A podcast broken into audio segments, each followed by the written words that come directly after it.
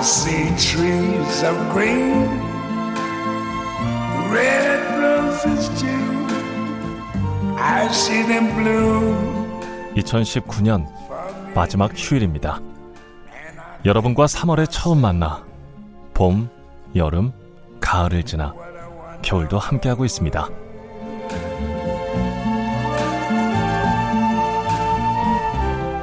라디오 재밌네요. 라디오 매력 있습니다. 진실 탐사 엔터테이너 있는 대로 다 까. 가끔 허당 저 최경영. 내년에도 열심히 달려보겠습니다.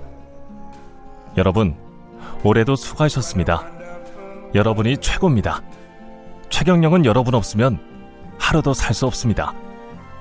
2019년 마지막 최경영의 경제쇼 플러스 오늘도 재미있습니다.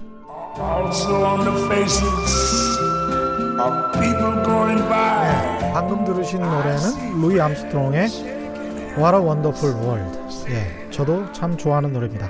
안녕하십니까? 저는 진실 탐사 엔터테이너 최경련입니다. 주말에는 재미도 지식도 정보도 인기도 웃음도 마구마구 플러스가 되는 최경령의 경제쇼 플러스를 진행해 드리고 있는데요.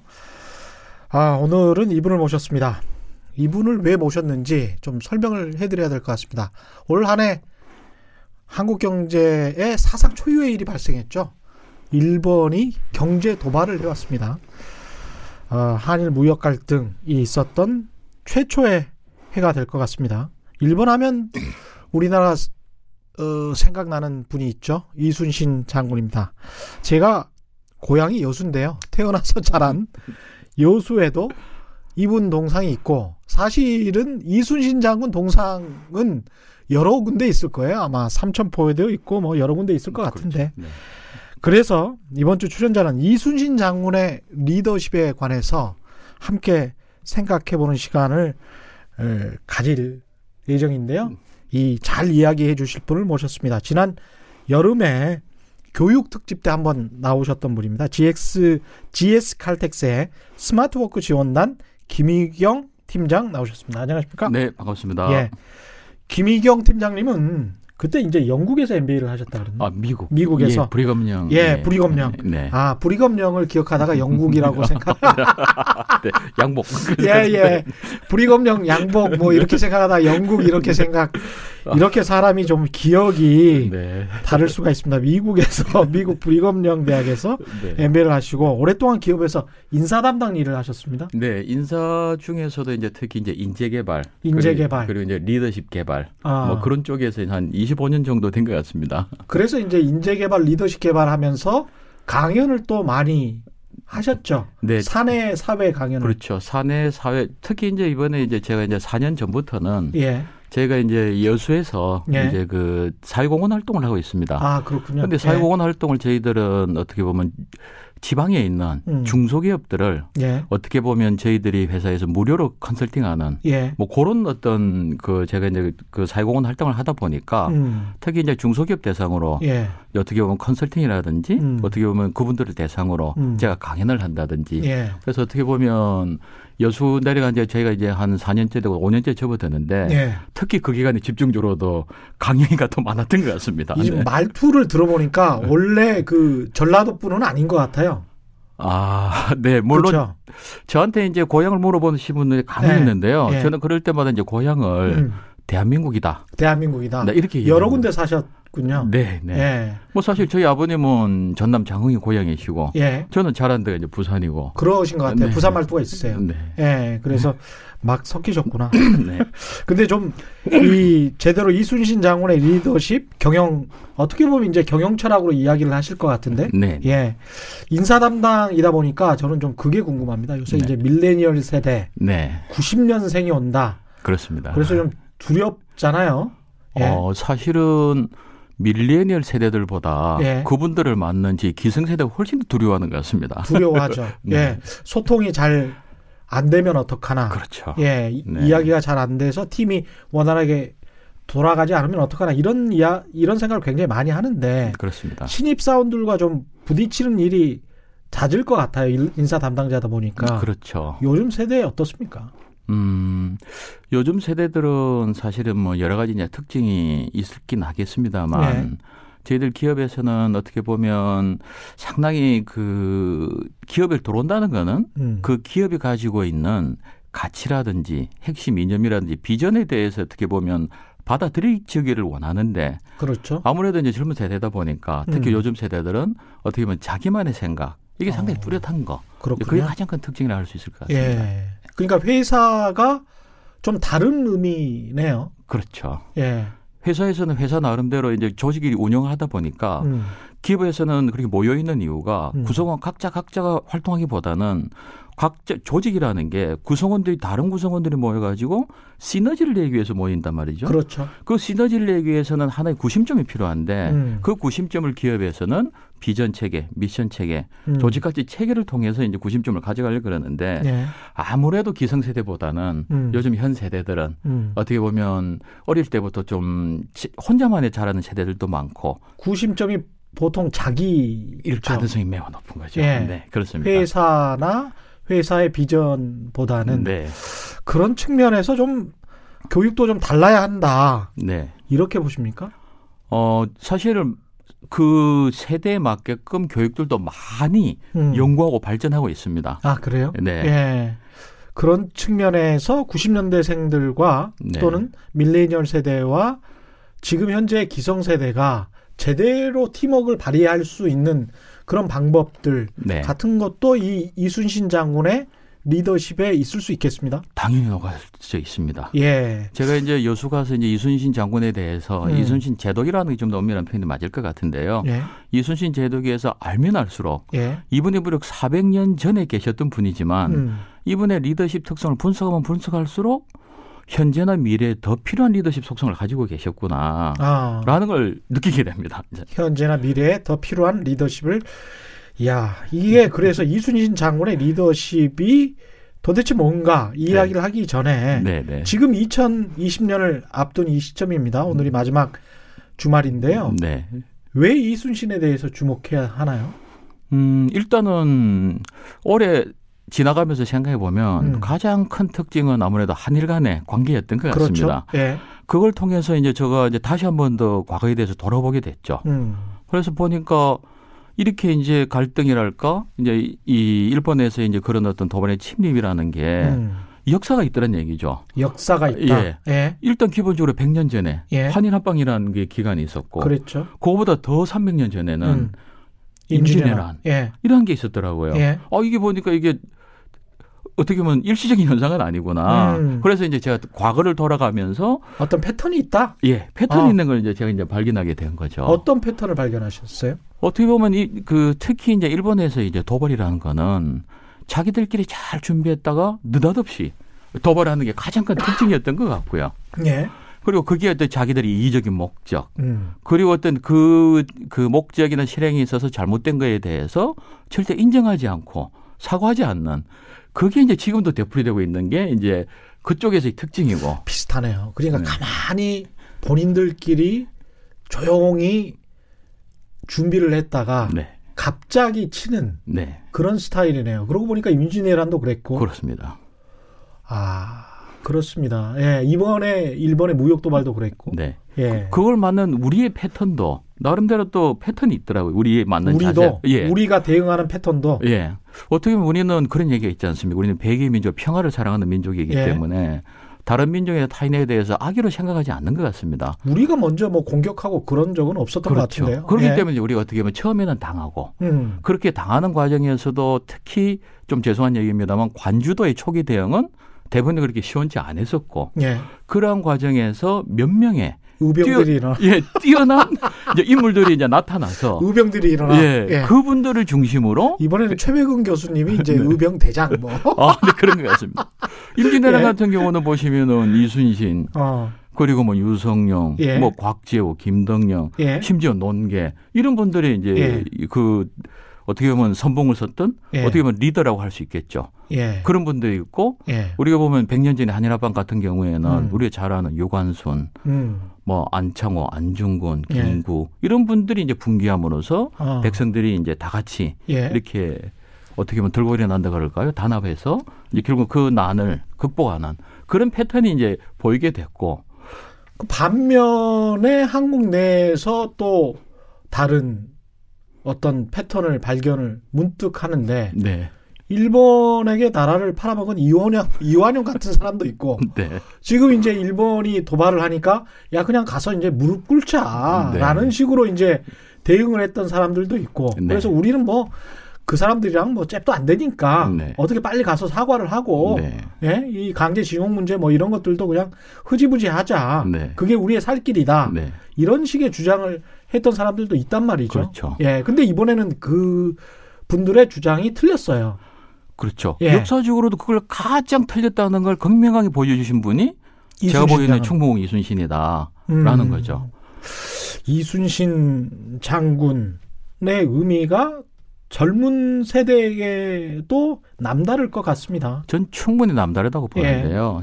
어, 저는 이제 제가 하고 있는 사회공헌 활동 중 일환으로 음. 이제 특히 이제 여수 전남 지역의 이제 취업 희망 대상자들 예. 이분들을 그- 그 학생들을 대상으로 이제 취업 특강도 이제 자주 하게 됩니다. 예. 그러면 이제 저는 취업을 앞둔 사람들한테 가장 제가 강조하는 게 예. 이거 잘 들으셔야 됩니다. 네. 취업 특강 때 예. 가장 강조하는 것. 그게 뭔가 하면은 너 당신만의 비전이 뭐냐? 음. 당신만의 미션이 뭐냐? 예. 비전을 만들려면 본인의 사명을 깨달아야 되고 예. 그 사명은 음. 본인이 추구하는 핵심 가치가 있어야 됩니다. 예. 그 사명이라는 게 내가 이 땅에 온 이유는 음. 내가 이 가치를 실천하기 위해서 왔습니다. 예. 라고 주장하는 게 자신의 미션이고 사명이고 예. 그거를 앞으로 5년 뒤, 10년 뒤, 20년 뒤 난 이렇게 되겠습니다. 음. 라고 선행하는 게 비전이거든요. 예. 이 부분에 대해서 탄탄하게 자기가 정리돼 있지 않으면 음. 결코 취업의 관문을 뚫기는 쉽지 않다. 그렇죠. 라는 걸 이제 주장하고 어. 이제 저는 이제 그러한 거를 이제 우리 취업 대상자들이 음. 생각하는 시간을 갖습니다. 예. 그래서 이제 취업 희망자들한테 본인의 이제 미션, 음. 비전 예. 그리고 그 전에 자기의 있던 핵심 가치를 생각해 보게 하는데요. 예. 그걸 하게 만들다 보면은 음. 의외로 많은 학생들이 음. 아주 어떻게 보면 편향된 음. 또는 이기적인 예. 그런 어떤 비전을 셋업하는 것을 보고 음. 아, 이 학생, 이 취업 대상자들, 학생들이 참 이런 부분에 참 안타깝구나. 예. 이제 그게 어떻게 보면 젊은 세대의 한 단면을 보는 것 같아가지고 그렇죠. 좀 씁쓸한 부분을 좀 느끼게 됐고 이거를 과연 극복할 수 있는 대안이 뭘까? 예. 이, 부- 이런 학생들한테 어떤 비- 길을 보여줄 수 있는 롤 예. 모델을 생각하다 보니까 아, 또 이제. 또 충북 이순신이 또 나오게 된 예. 거예요. 네. 이게 경영학적으로 봤을 때 지금 이순신 장군에게 주목할 수밖에 없는 것들 네. 이런 것들을 좀 나눠 놓으신 게 있나요? 분류해 놓은 게? 어, 그렇습니다. 이제 이순신 장군은 특징이 워낙 많은데요. 예. 어, 저는 일단 기본적으로 한 세 가지 한번 생각을 해봤습니다. 예. 어, 이순신 장군께서 뭐 한 400년인데 그렇게 생각하시고 하셨는지 모르겠지만 예. 그분이 했던 어떤 핵심 행동, 음. 그리고 그분이 끌어냈던 어떤 성과 이런 걸 이제 핵심적인 걸이 추려다 보니까 리더십이란 건 결국 이제 본보기를 보이는 것이기 때문에 그렇습니다. 예. 이제 그런 관점에서 이제 쳐다보니까 음. 가장 대표적인 게 저는 세 가지로 보이더라고요. 예. 제일 첫 번째는 이분은 자신이 가지고 있는 강점을 극대화시키는 강점을 극대화시켰다. 예, 강점 경영 이렇게 이제 얘기할 수 있을 것 강점 경영. 예. 예.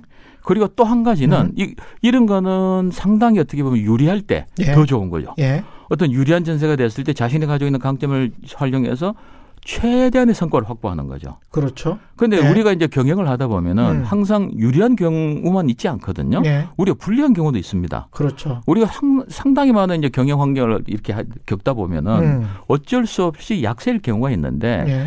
그때는 중요한 게 끝까지 인내하는 끈기가 중요합니다. 아, 끈기. 예. 예. 이제 끈기는 뭐 요즘 그 안젤라 덕워스라는 이제 미국의 이제 그 펜실베니아 교수랑 교수 교수죠. 그분이 예. 이제 어 2010년대 초반부터 이제 주장하는 게 있는데요. 음. 미국에서는 이제 그릿이라는 이제 단어로 해가지고요. 예. 끈기에 대해서 상당히 우리 경영학에서도 이제 주목하고 있거든요. 그렇군요. 그래서 이제 이순신 정의 두 번째 특징은 제가 봤을 때는 끈기, 끈기. 끈기 경영이다. 강점을 활용해서 최대한 성과를 창출해냈다. 창출하고 수확하고 그다음에 분리할 때는 끝까지 끝까지 이제 인내, 인내하는 거죠. 버틴다. 버티는 인내한다. 거죠. 인내하는 거죠. 예. 그리고 재밌는데. 예. 그 이면에는 음. 그, 그 모든 걸 바탕할 수 있는 자신만의 음. 신념, 가치 뚜렷한 핵심 가치가 가지고 있었던 분이 저는 충무공 이순신이라고 생각합니다. 이게 사실은 생각을 해보면 네. 그 당시에 임금이었던 선조 같은 경우도 네. 신념이나 가치가 어떤 것이었는지는 모르겠지만 네. 백성들 다 버리고 그냥 혼자 도망쳤거든요. 예. 어, 그분이 이제 어떻게 보면 회의한 거, 미팅한 거, 예. 그를 이렇게 선조 실록이라는 데를 보면 예. 그분은 이제 요동 땅, 예. 그것도 이제 천자의 나라라고 하더라고요. 그렇죠.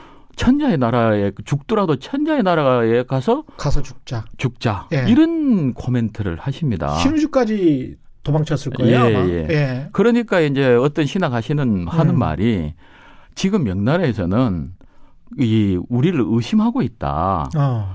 외 외적하고 손잡고 명나라를 쳐들어오는 거로 의심하고 있다는 얘기까지 합니다. 아. 왜 그런가 하니까 명나라에서 제가 보니까 합리적 의심이었어요. 예. 이게 뭔가 하면은 그 외적이 부산포에 상륙하는 게 4월 12일인가 13일입니다. 너무 빨라.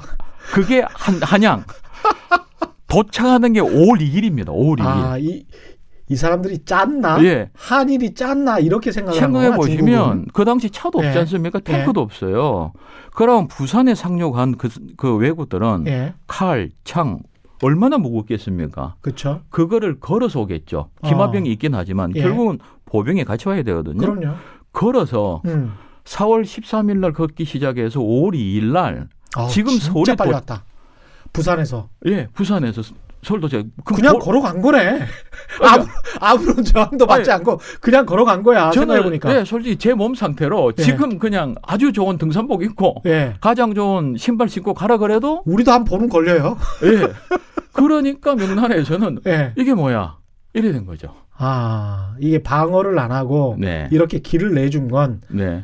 궁극적으로는 우리를 치기 위함이다. 예. 아, 그렇게 생각할 수도 있겠네. 근데 그 예. 의심을 그만큼 당행, 당한 거네요. 그렇습니다. 그러니까 제가 아까 말씀 선조에 대한 정신 상태를 말씀하죠. 그래 예. 그런 걸 이제 한 단면을 볼 수 있는데요. 예. 그러한 명나라의 의심을 음. 불식시켜 준 게 바로 이순신 장군입니다. 그렇죠. 충무공 이순신 제도께서는 음. 5월 4일 날 출전하셔 가지고 예. 5월 7일인가에 옥포 해전에서 첫 번째 해전을 하고 예. 그때 이제 외적을 격침시키고 음. 이제 외적의 이제 수급이 이제 올라가지 않겠습니까? 이제 그걸 보고야 나서야 예. 음. 아 조선이 진심으로 싸우고 있구나. 싸우고 있구나 라는 걸 이제 명나라에서 이제 확신했다는 얘기가 있습니다. 그러니까 동맹국끼리에 어떻게 보면 확신이 없었던 거네요. 아니 그걸 보면은 예. 그 당시 무슨 인터넷이 있었던 것도 아니고 전쟁 초기에. 예, 전쟁 예. 초기에 객관적으로 이 진급 속도만 본다면 충분히 합리적 의심이거든요. 야, 이런 참 모골이 송연하기도 하고 부끄럽기도 하고 그러네요. 이걸 현대 리더십에 네, 아까 말씀하신 이제 자신의 강점을 최대한 활용하고 상황이 네. 어려울 때는 끝까지 버티는 끈기 네, 그리고 셋째는 아, 좋을 때나 안 좋을 때에도 현재 위치와 나아갈 방향을 확인할 수 있는 핵심 가치를 가졌다 네, 이런 말씀을 하셨는데 네. 이순신 장군이 가진 강점은 네, 네, 근데 이걸 이제 현대적인 어떤 사례로 네, 네. 연결시켜 보면 어떨까요? 어, 제일 먼저 이제 강점 이제 말씀드렸는데요. 네. 어, 요즘 사실 리더십의 21세기 된 현재 리더십에서 가장 과도 중에 하나가 강점과 몰입이라고 할 수 있습니다. 강점과 몰입. 그렇죠. 강점 예. 활용과 몰입이죠. 예. 왜냐하면 웬만한 거 해가지고는 성과를 제대로 낼 수 없기 때문에 예. 각각의 구성원의 리더들이 가지고 있는 강점을 최대한 발휘하자. 음. 그리고 자신의 조직과 자신이 하는 일에 몰입을 해야지 예. 어떤 정도 이상의 이제 성과를 창출하기 때문에 예. 이제 그 몰입이 두 가지 가장 큰 키워드라고도 할 수 있거든요. 예. 그런 점에서는 어 저희들이 이제 그 갤럽이라는 기관 이 음. 우리 유명하지 않습니까? 예. 거기에서 전 세계적으로 한 천몇 명 정도를 조사를 해봤다고 합니다. 예. 그렇게 해보니까 아쉽게도 그 한 70% 정도 되는 사람들이 음. 자신의 강점을 제대로 발휘하고 있지 못하다. 자신의 강점이 뭔지도 잘 모르는 경우도 있을 것 같아요. 그렇습니다. 대부분의 사람은. 예. 예. 예. 그리고 한 나머지 한 30%한 300만 정도가 돼 그 그 정도야 음. 자신의 강점을 이제 어느 정도 발휘한다고 할 수 있는데요. 예. 강점을 발휘한다면 첫 번째로 어떤 현상이 일어나겠습니까? 아무래도 남들보다 경쟁해서 네. 우위에 있지 않을까요? 그 우위가 있기 전에 예. 강점 발휘하면 일단 기분이 좋지 않겠습니까? 아, 기분 좋아지죠. 그렇죠. 음. 내가 좋아하는 거하고 내가 잘하는 거 하니까 자부심이 좀 생기고. 그렇죠. 자부심 생기고 네. 에너지 생기고 음. 자신이 하는 일에 몰입할 확률이 그 충분히 높아지는 거죠. 그러네요. 그 강점을 활용하지 않는 사람보다 음. 자신이 하는 일에 몰입할 확률이 여섯 배가 높다고 합니다. 갤럽에서 조사한 결과에 그래요? 따르면. 네. 음. 그리고 우리가 요즘 한창 우리 특히 밀레니얼 세대가 주장하고 있는 그 삶의 질, 네. work and life balance, 네. 뭐 약자로 워라밸 이렇게 얘기하던데요. 밀레니얼 세대에 관해서 약간의 그 악감정을 가지고 계시는 것 같아요. 네. 아닙니다. 예. 어, 어, 왜냐하면 요, 요즘 밀레니얼 세대가 네. 주장하는 이, 이 문구에서 약간 네. 밀레니얼 세대 니들이 주장하는 거는 이런 건 것 같은데 아, 네. 뭐 아무- 이런 이런 느낌을 받았습니다. 그거는 제가 아무래도 충분히 집에서 예. 밀레니얼 세대는 제 딸한테 아. 많이 핍박받아서 그런 것 아, 같습니다. 네. 그렇죠. 네. 예. 그런 측면도 있습니다. 네. 예. 그래서 이제 음. 그렇게 되면 그 몰입이 높아지고 예. 지금 생활의 질을 높게 인식할 확률이 세배가 높다고 합니다. 아. 강점 발휘하는 사람들은. 이게 이제 몰입을 한다는 거는 즐긴다는 거잖아요. 그렇죠. 그러니까 노력하는 사람이 즐기는 사람을 절대 이길 수 없다. 네. 이런 이야기를 하는데 네. 자기 강점을 발견해서 그걸 몰입하도록 그냥 여건과 환경을 조성을 해주면 되는 거네요. 기업은. 그렇습니다. 특히 이제 거기에서 이제 우리가 기업 여건에서 가장 중요한 게 리더지 않겠습니까? 리더십이 이제 중요한 그, 그 시사점이 나오는데요. 예. 리더가 예. 같이 일하는 구성원들에게 음. 같이 일함에 있어 가지고 어 신- 강점에 대해서 신경 쓰지 않고 예. 그 직원을 대할 때는 음. 그 직원이 몰입하지 않을 확률이 40%나 됩니다. 아. 10명 중에 4명은 리더가 자신의 강점에 신경 안 써서 좀 일에 몰입하- 몰입하지 않는다는 얘기죠. 아, 그러니까 리더가 상사가 이 부하 직원의 강점이 뭔지를 알고 네. 그것을 때때로 칭찬을 해주거나 네. 아 나는 당신이 이런 점에서 당신이 굉장히 치밀하다, 세심하다, 꼼꼼하다. 그래서 나는 이런 일을 맡긴다. 그렇습니다. 라고 이야기를 하면 훨씬 더 잘할 수 그렇죠. 있게 되는. 그게 바로 인정과 칭찬이죠. 아. 강점이 되는 거다 자연스럽게 인정과 칭찬이 나올 수밖에 없는 거거든요. 음. 그렇고요. 그리고 이제 그 반면에 구성원의 강점에 대해서 인식하고 그 예. 점을 강조한다면은 몰입 안 할 확률이 예. 1%밖에 안 됩니다. 아, 자기 일에 몰입 안 할 확률이 예. 1%밖에 안 된다. 그러니까 뭐 다 몰입시킨다는 얘기죠. 강점을 예. 이제 강조한다. 네. 대단하네요. 네. 이, 야, 이게 그러니까 이 칭찬을 해주는 것, 특히 네. 칭찬을 하는데 그 사람의 강점에 관해서 칭찬을 해주는 것, 그게 굉장히 중요하군요. 그렇습니다. 네. 그리고 그 그런 업무를 맡기면 네. 그 사람은 즐기면서 일할 수 있고 회사의 효율성은 또 올라가고 그렇습니다. 서로 간의 윈윈. 예. 근데 이제 상사가 그거를 잘 봐줘야 된다. 맞아요. 맞아야 예, 되죠. 먼저 노, 발견을 해야 되고, 네. 예, 그래서 인정을 해야 되고 칭찬을 해야 된다. 뭐 이런 그렇습니다. 이순신 장군도 이제 그랬단 말이죠. 그렇습니다. 예. 네. 어, 그런 측면이 어떤 측면이 있었나요? 이순신 장군은 예. 본인의 강점 예. 원래 10번 활용하신 분이죠. 아, 이순신 장군 음 그렇게 이제 어떤 이 연구하시는 분들은 제독이라고 부르시는 분들도 있습니다. 예, 왜냐하면 이제 이순신 장군이 예. 육군이 아니고 해군이다. 예. 육군에서의 이제 별을 장성이라고 보통 얘기하고 그렇죠. 육군하고 공군은 예.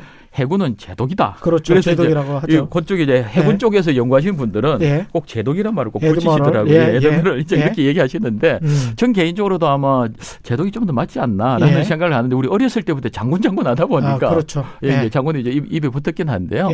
예. 이순신 장군의 무장으로서의 강점은 음. 역설적이게도 문입니다. 문. 문무겸비. 아, 이순신 제독 충풍국 이순신께서는 예. 어 22세 될 때까지는 문관이 되려고 준비를 했었습니다. 그러셨군요. 네. 어. 그런데 이제 그게 결정적으로 22세, 22살 되던 해에 음. 아 아니다. 나의 길은 무관의 길인가 보다라고 음. 이제 결심을 하게 되는데요. 예. 거기에는 이제 또 이제 좀 히- 스토리가 있는 것 같습니다. 아, 그래요? 이게 이제 재밌는 게 이순신 제독께서는 21살 때 음. 이제 결혼을 하시거든요. 예. 방치 당시로는 약간 좀 늦었습니다. 어 그렇죠. 예. 예. 예. 근데 이제 방치성을 가지신 분 어떻게 보면 별명만 그 당시에는 안타깝게도 음. 조선 시대는 여성의 이름이 알려져 있지 예, 않네요. 그 대부분. 네. 예. 그래서 어떻게 보면 불멸의 이순신 우리 음. 드라마에 보면 연화라는 이름을 이제 쓴 것 같은데 예. 편의상 예. 이제 그분하고 결혼을 음. 21살에 하시거든요. 아. 그런데 그 결혼하시고 1년 만에 문과에서 무과로 이제 턴어라운드를 하십니다. 아. 이제. 거기가 이제 제가 봤을 때는 예. 아 이거는 어떻게 보면 처갓집 영향이 상당히 크다. 음. 왜 그러냐 또 그것도 합리적 추론이 가능한가 하면은 장인 예. 예. 장인이 아주 그 의미 있으신 분입니다. 아. 장인이 이제 방진이라는 분이신데요. 예. 방진은 그분은 원양에서 상당히 그 부자였던 모양입니다. 아. 그리고 이분은 이제 보성 군수로도 계십니다. 음. 그 그분인데 이분이 특징 중에 하나가 조선 시대 전체를 통틀어서 몇 대 명궁 안에 들어가시는 분이라고 합니다. 명우관? 명궁. 명궁. 화를 예. 아. 5대 명궁, 10대 명궁 보통 이렇게 얘기하지 않습니까? 예. 그 안에 들어가는 항상 상위권에 들어가는 활 제일 잘 쏘는 분 중에 한 분이 원래 그러니까 장인이 무관이었습니까? 그렇습니다. 아, 무관이었는데 이제 군수까지 예, 지내신 그렇죠. 분이군요. 군, 수까지 지낸 거죠. 아. 이제 그 그분한테 이제 그분한테 사위로 들어가면서 그리고 또 이제 재밌는 거는 그 이순신 제독의 그 부인 되시는 음. 그 별명이 태평이라는 또 대- 별명이 있으시더라고요. 태편? 예, 방태평. 어. 왜 그런가 하면은 어, 방진께서 이제 그 보성 군수로 있을 때 예. 도적들이 쳐들어온 것 같아요. 음. 그 그렇게 쳐들어왔을 때그 음. 따님 무남 동료라고 알고 있습니다. 예. 따님이 이 그러니까 이제 도적하고 이제 화살로 이제 주고 받으신 거예요. 교전을 예. 하시는데 예. 화살이 다 떨어지신 거예요. 예. 방진 군수께서 예. 그때 그 방연하라고 하죠. 예. 방 예. 그분이 이순신 장군의 부인이 예, 부인이 예. 화살을 아버지한테 던져줍니다. 그 위급한 순간에. 이야. 근데 그게 화살이 아니었어요. 그 화살이 뭘- 실다 떨어졌는데 예. 우리 배틀 짜다 보면은 예. 나무 대들 있지 않습니까? 그렇죠. 그거를 모아가지고 아. 아. 버지한테 던져주면서 크게 일부러 소리를 지르는 거죠. 아. 그러니까 도적들은 아이고 화살이 더 많구나. 화살이 훨씬 많구나. 네, 그러면서 이제 도망갔다는. 도망쳤다. 예, 그래서 이제 마을 사람들이 어. 별명을 태평. 그 마을을 태평하게 했다. 그래서 그 지혜, 정도 지혜가 있네요. 지혜도 있고 예. 이게 뭐 정사에 있는지는 얘기인지 모르겠지만 음. 이순신 충북 이순신께서 이렇게 무술 연습하실 때 예. 아버지와 같이 조교 역할을 했다는 얘기도 있습니다. 아, 그래요? 네. 그런 또 그러니까 이제 처갓집이 무관의 집안이어서 네. 문과에서 무과로 돌지 않았느냐. 또 하나 결정적 예. 영향을 주신 분이 어, 충북 이순신이 그 저희 음. 난중일기나 이 행록을 잘 보면 예. 가장 특징적이 등장하시는 분이 어머니십니다. 예. 그 초계 변씨라고 알려진 음. 그, 그 변덕현으로 저는 알고 있는데요. 예. 그분 집안이 또한 무인 집안입니다. 그렇군요. 네. 그래서 예. 이제 어떻게 보면 어떻게 보면 어, 충북 이순신께서는 음. 어떤 여성의 영향력으로 우리를 아. 나라를 구한 무장이 되신 게 아닌가라고 저는 이제 조심스럽게 추론하고 있습니다. 그렇군요. 요수에 가면은 요수에서 지금 살고 계시니까 네. 이순신 장군의 어머니가 사셨던 곳이 거기에 있지 않습니까? 송현마을이라고요. 예. 자당 자택이 있습니다. 그렇죠. 그게 예. 이제 그게 그것도 이제 이순신 충북 이순신께서 워낙 어머니에 대한 효도, 음. 효도의 마음, 애틋한 마음이 있으시니까 음. 제가 알고 있기로는 이순 충북 이순신께서 어머니를 모신 게 아니고 예. 어머니가 스스로 내려왔다는 얘기가 있습니다. 아. 왜냐하면 어머니가 잘 아시는 거죠. 예. 아들이 본인에 대해서 너무 걱정하시니까 아. 내가 힘들지만 음. 내려가서 가까이 있는 게 그나마 충북 이순신이 나라 일에 전념할 수 있겠다. 예. 그래서 사실 그렇지 않겠습니까? 음. 그때 칠순 이상- 이상이셨거든요. 예. 그 노고를 이끄시고 거치하신 데도요. 음. 어, 이 충북 인순신의 부하 장군의 댁에 어떻게 보면 더부살이 하신 거예요. 아. 아주 불편한 상황이죠, 사실은. 예. 그걸 스스로 감수하신 거죠. 음. 참 우리 어머니들 과거에 예 그러셨죠. 네. 그 이제 자신의 강점을 최대한 활용한 이순신이라고 네. 이제 정의를 하셨고 그런 의미에서 이제 현대적 의미가 있다. 그렇습니다. 또 다른 측면에서 자신에게 불리한 상황일 때 네. 좋은 상황이 올 때까지 끝까지 버티는 끈기가 있었다. 네. 일종의 이제 끈기 경영이다. 이렇게 그렇습니다. 정의를 하셨는데 이게 무슨 내용인가요?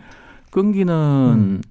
어 충북 이순신의 어떻게 보면 전략이랄까 전술 예. 이걸 보면 사실은 공수 균형 공격과 수비가 상당히 이제 밸런스가 있다고 저는 보고 있고요. 일본과 싸울 때. 예, 예. 예. 그리고 이제 상 이순신 충북 이순신이 그 7년 동안에 임진왜란을 겪는 중에 가장 많은 시간, 4년간의 시간을 한산도에서 보내게 됩니다. 예. 이 한산도가 상당히 이제 의미가 있거든요. 음. 이 전라도와 충청도를 제외하고는 다 이제 외적이 이제 점령하고 있기 때문에 예. 전라도가 곡창지대지 않습니까? 그렇죠. 여기에서 예, 식량과 여러 가지 자원이 음. 생성되지 않으면 사실 조선이라는 나라는 유지할 수가 없었죠. 그렇습니다. 그렇기 때문에 외적은 항상 서쪽으로 진격하려고 호시탐탐 노리고 있었고 예. 그거를 쐐기를 받고 막는 게 한산도입니다. 아, 그. 한산도에서 예. 이분은 누구도 도와주지 않는 상태에서 조선 수군만으로 음. 4년을 버틴 겁니다. 4년을. 예, 야, 이게 생각해 보니까 정말 대단한 거네요. 그렇습니다. 육군은 다 점령이 된 거 아니에요. 거의 뭐 예. 그다음에 이제 같은데. 왕은 저기 저 시리즈로 어디에서 네. 도망쳐 버렸고 어, 네.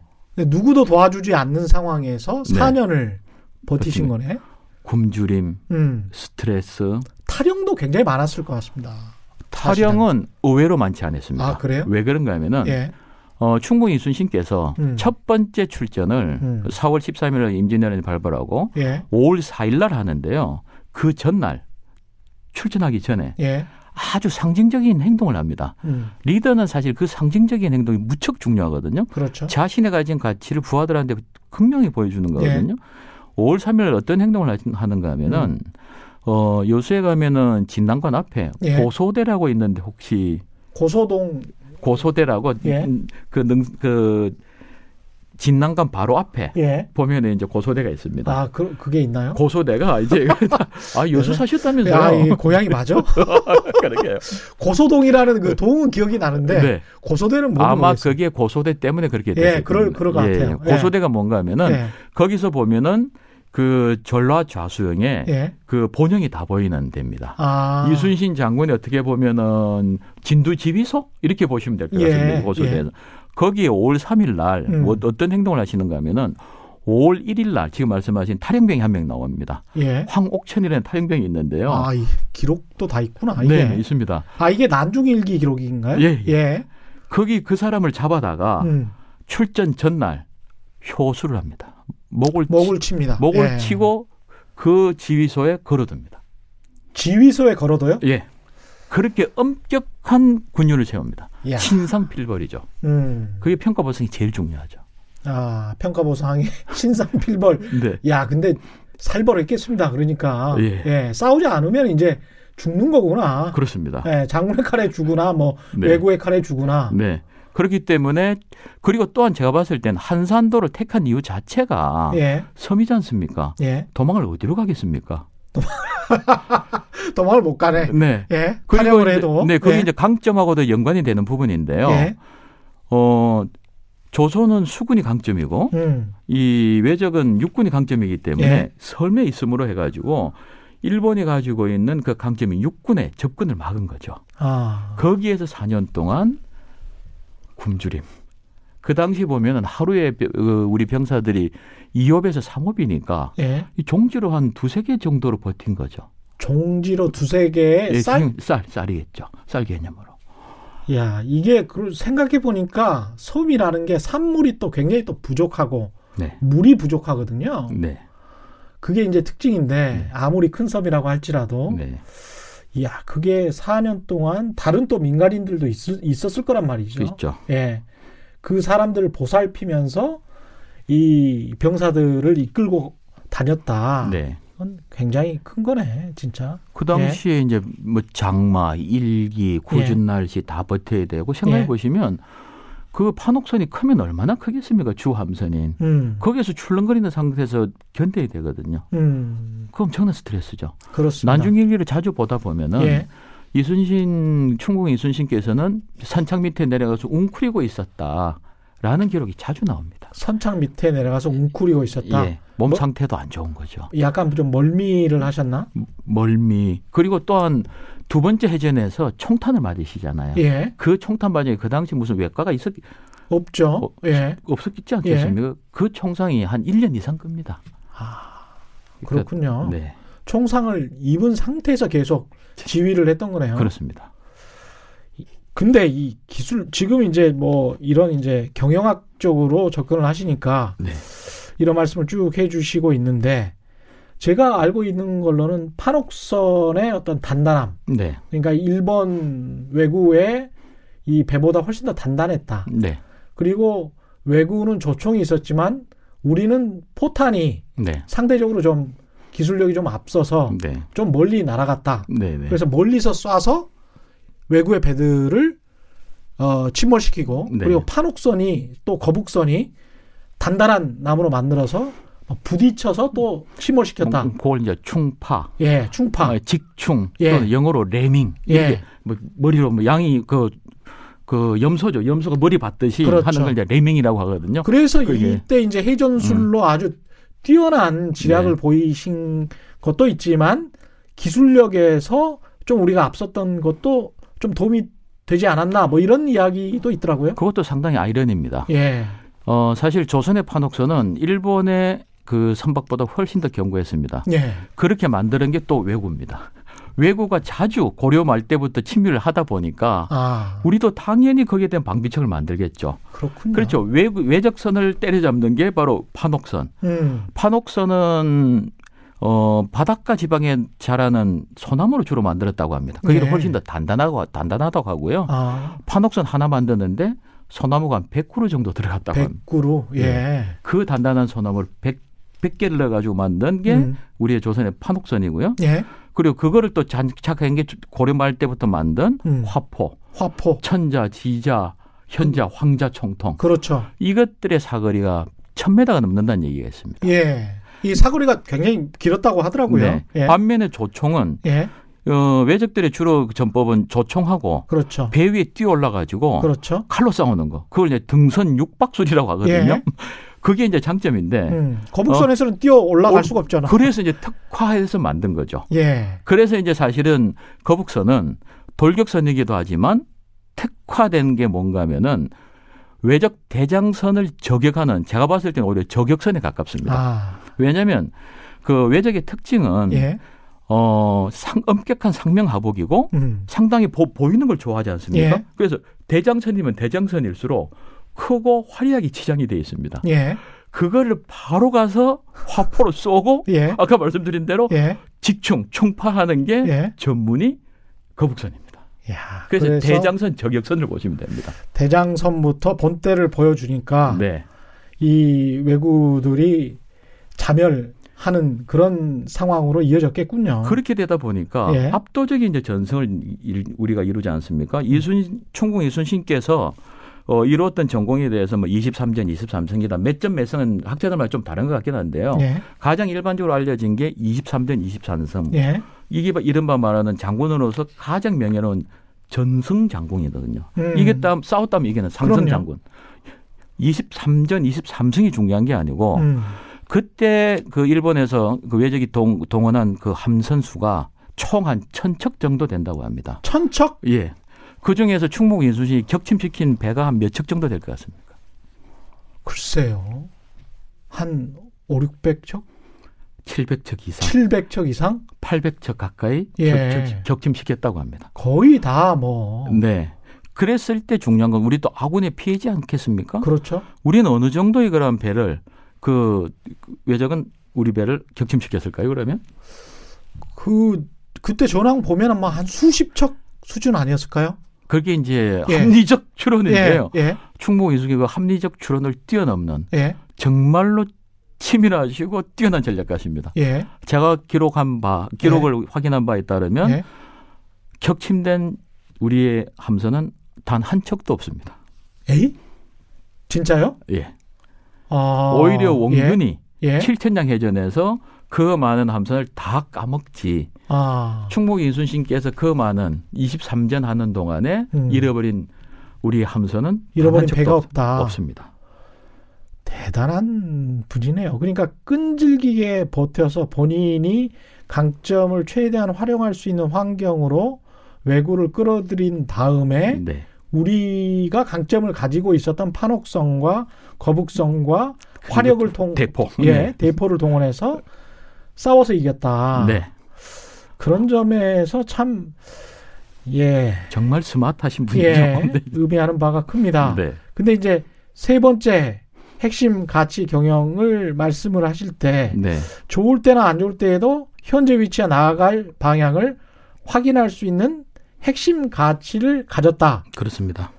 이- 근데 이게 굉장히 좀 추상적인 내용이라 네, 네. 예, 이거는 좀 잘 설명을 해 주셔야 될 것 같아요. 어, 충북 이순신 하면 가장 떠오르는 한 단어, 한자라고 하면 충자일 것 같습니다. 예. 충성 충자겠죠. 예.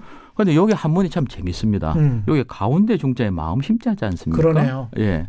과연 우리 마음의 중심에 음. 무엇을 담았을까? 그게 저는 이제 충북 이순신. 그럼 음. 뭘 담았을까요? 이분은 나라, 백성에 대한 사랑, 예. 그리고 자신이 양성한 조선 수군에 대한 애정, 예. 그리고 부모, 음. 특히 어머니에 대한 뭐 사랑 효도 예. 이런 것을 완전히 뭉친 사람이죠. 아, 그렇군요. 그러니까 마음 속에 애국 애족이 아주 강했었군요. 네. 음. 이걸 어떤 우리 기업 들이랄지 네. 현대적인 사례에 적용시켜 볼 수 있습니까? 이런 핵심 가치라는 것. 그렇습니다. 예. 많은 기업들이 이제 핵심 가치 기반 그 기반에 이제 경영을 하려고 노력을 음. 하고 있고요. 예.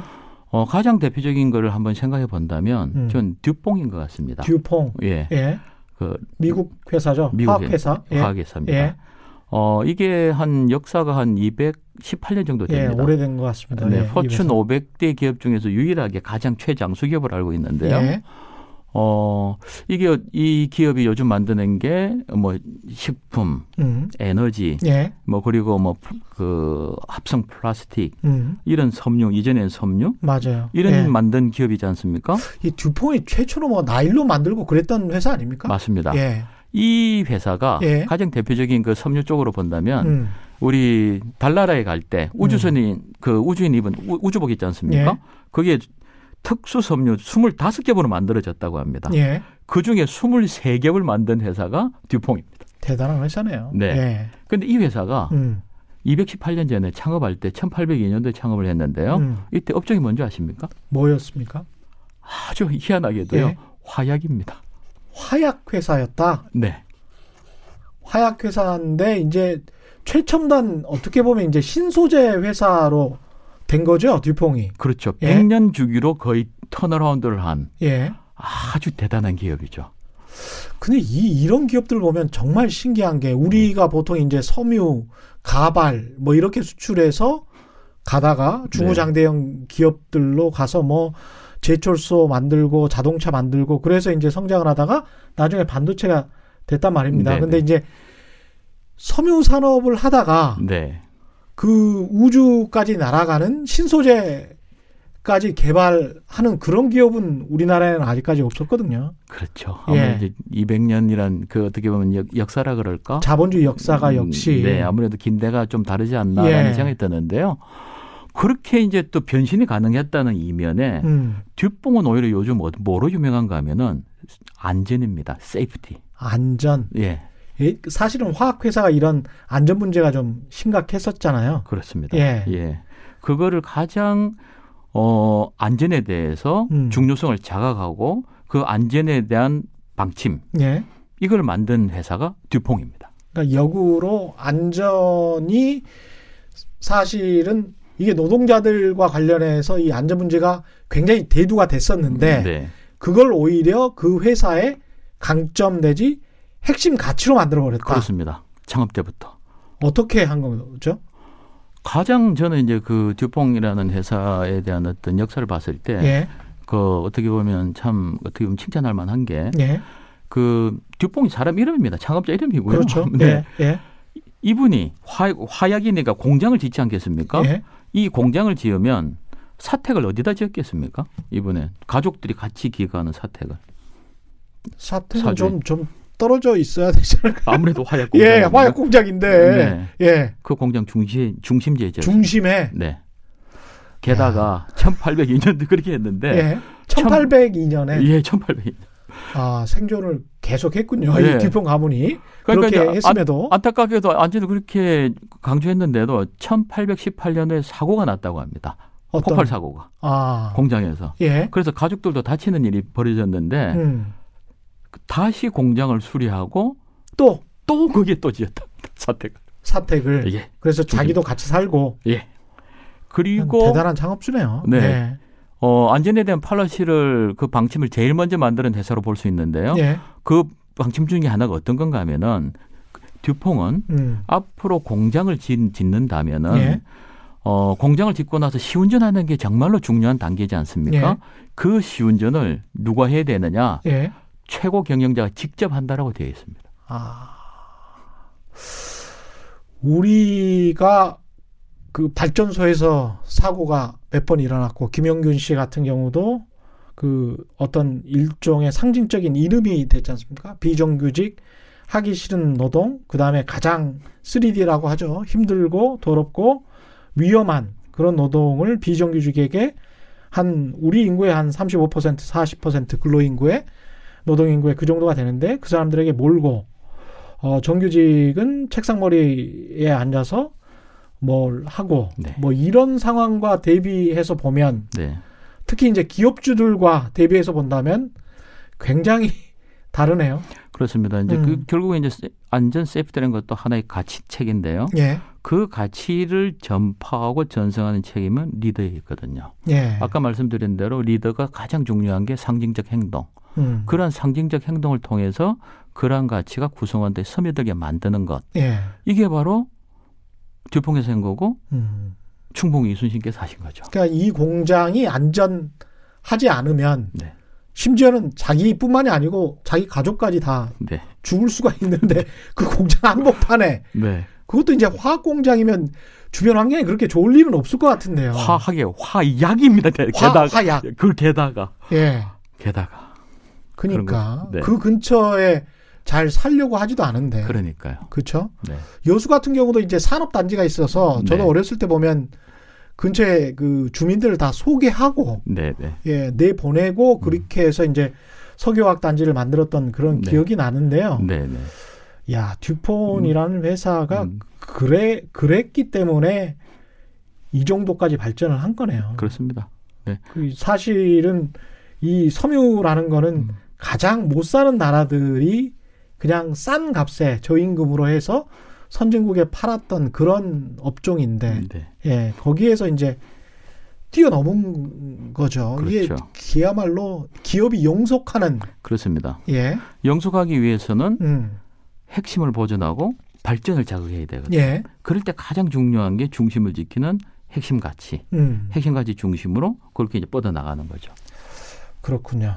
예, 아주 재미있습니다. 이순신 장군의 세 가지 핵심 경영 가치에 관해서 알아봤는데 2020년 이제 새해를 앞으로 맞을 텐데 네.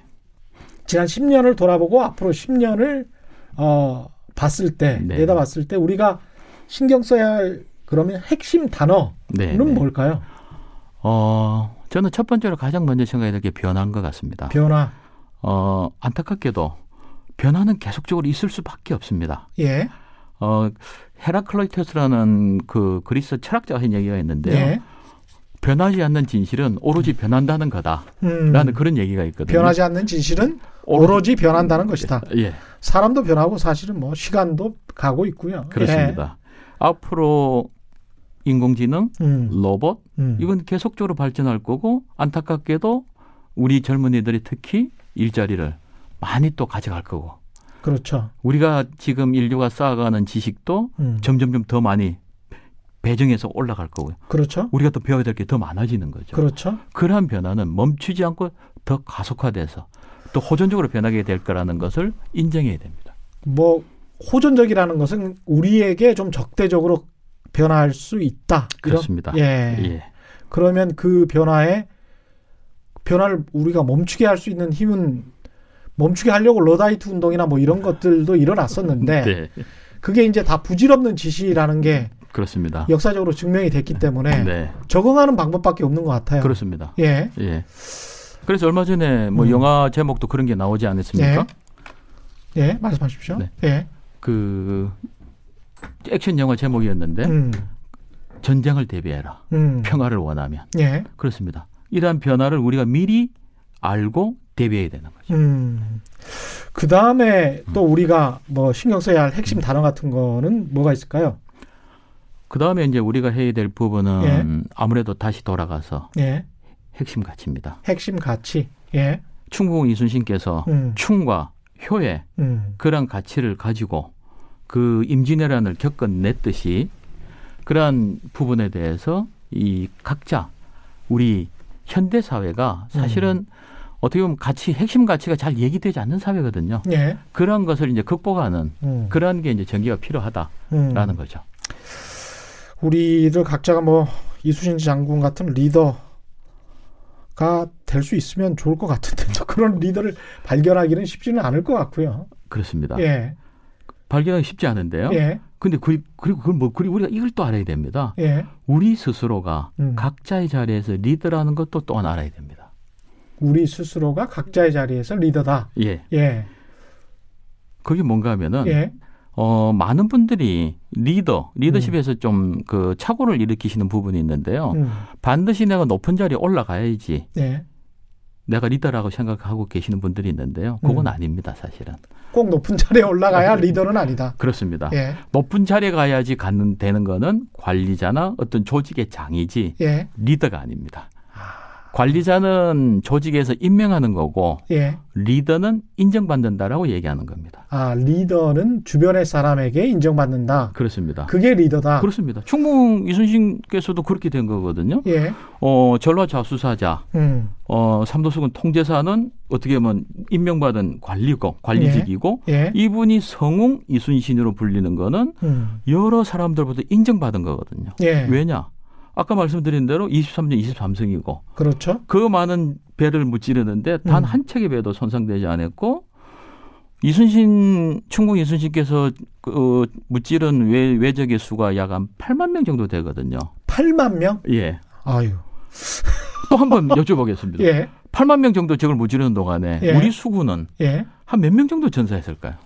아니 그냥 너무 뭐 아까 한 척도 뭐 안 깨졌다 이렇게 네. 말씀하시니까 몇백 명 아, 아주 이제 뭐 역시 짜게 네 통찰력이 있으시군요. 네. 예. 그게 지금 보면 기록을 보면 예. 200여 명 정도라고 합니다.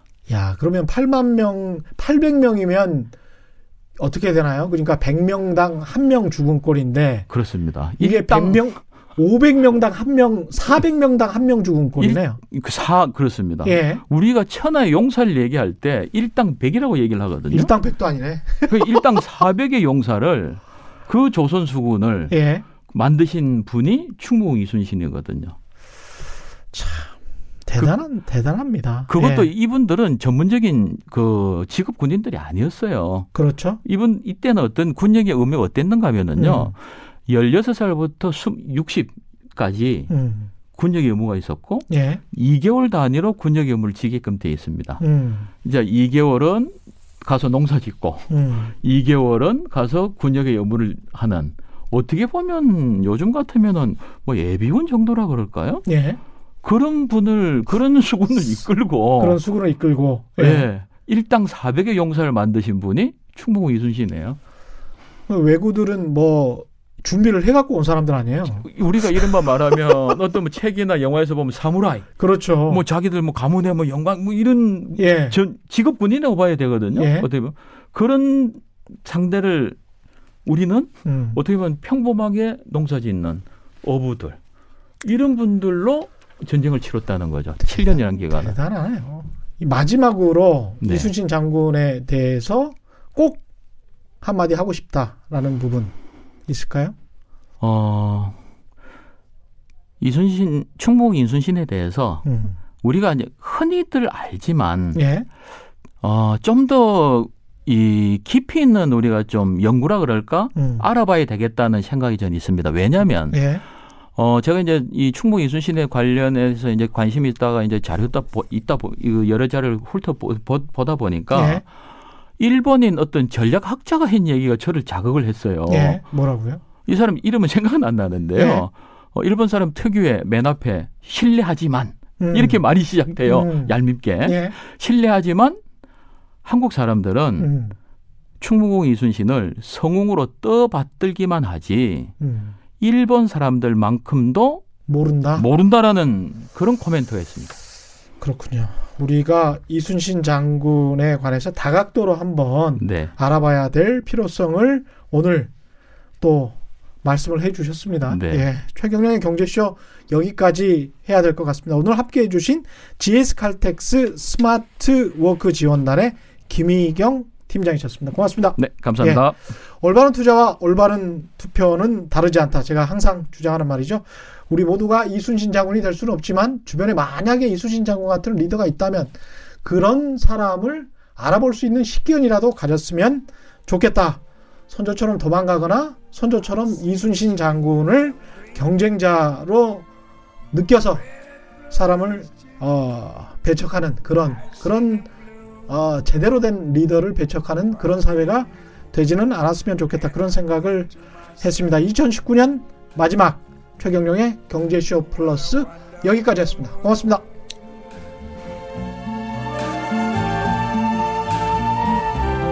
I see skies of blue and clouds of white.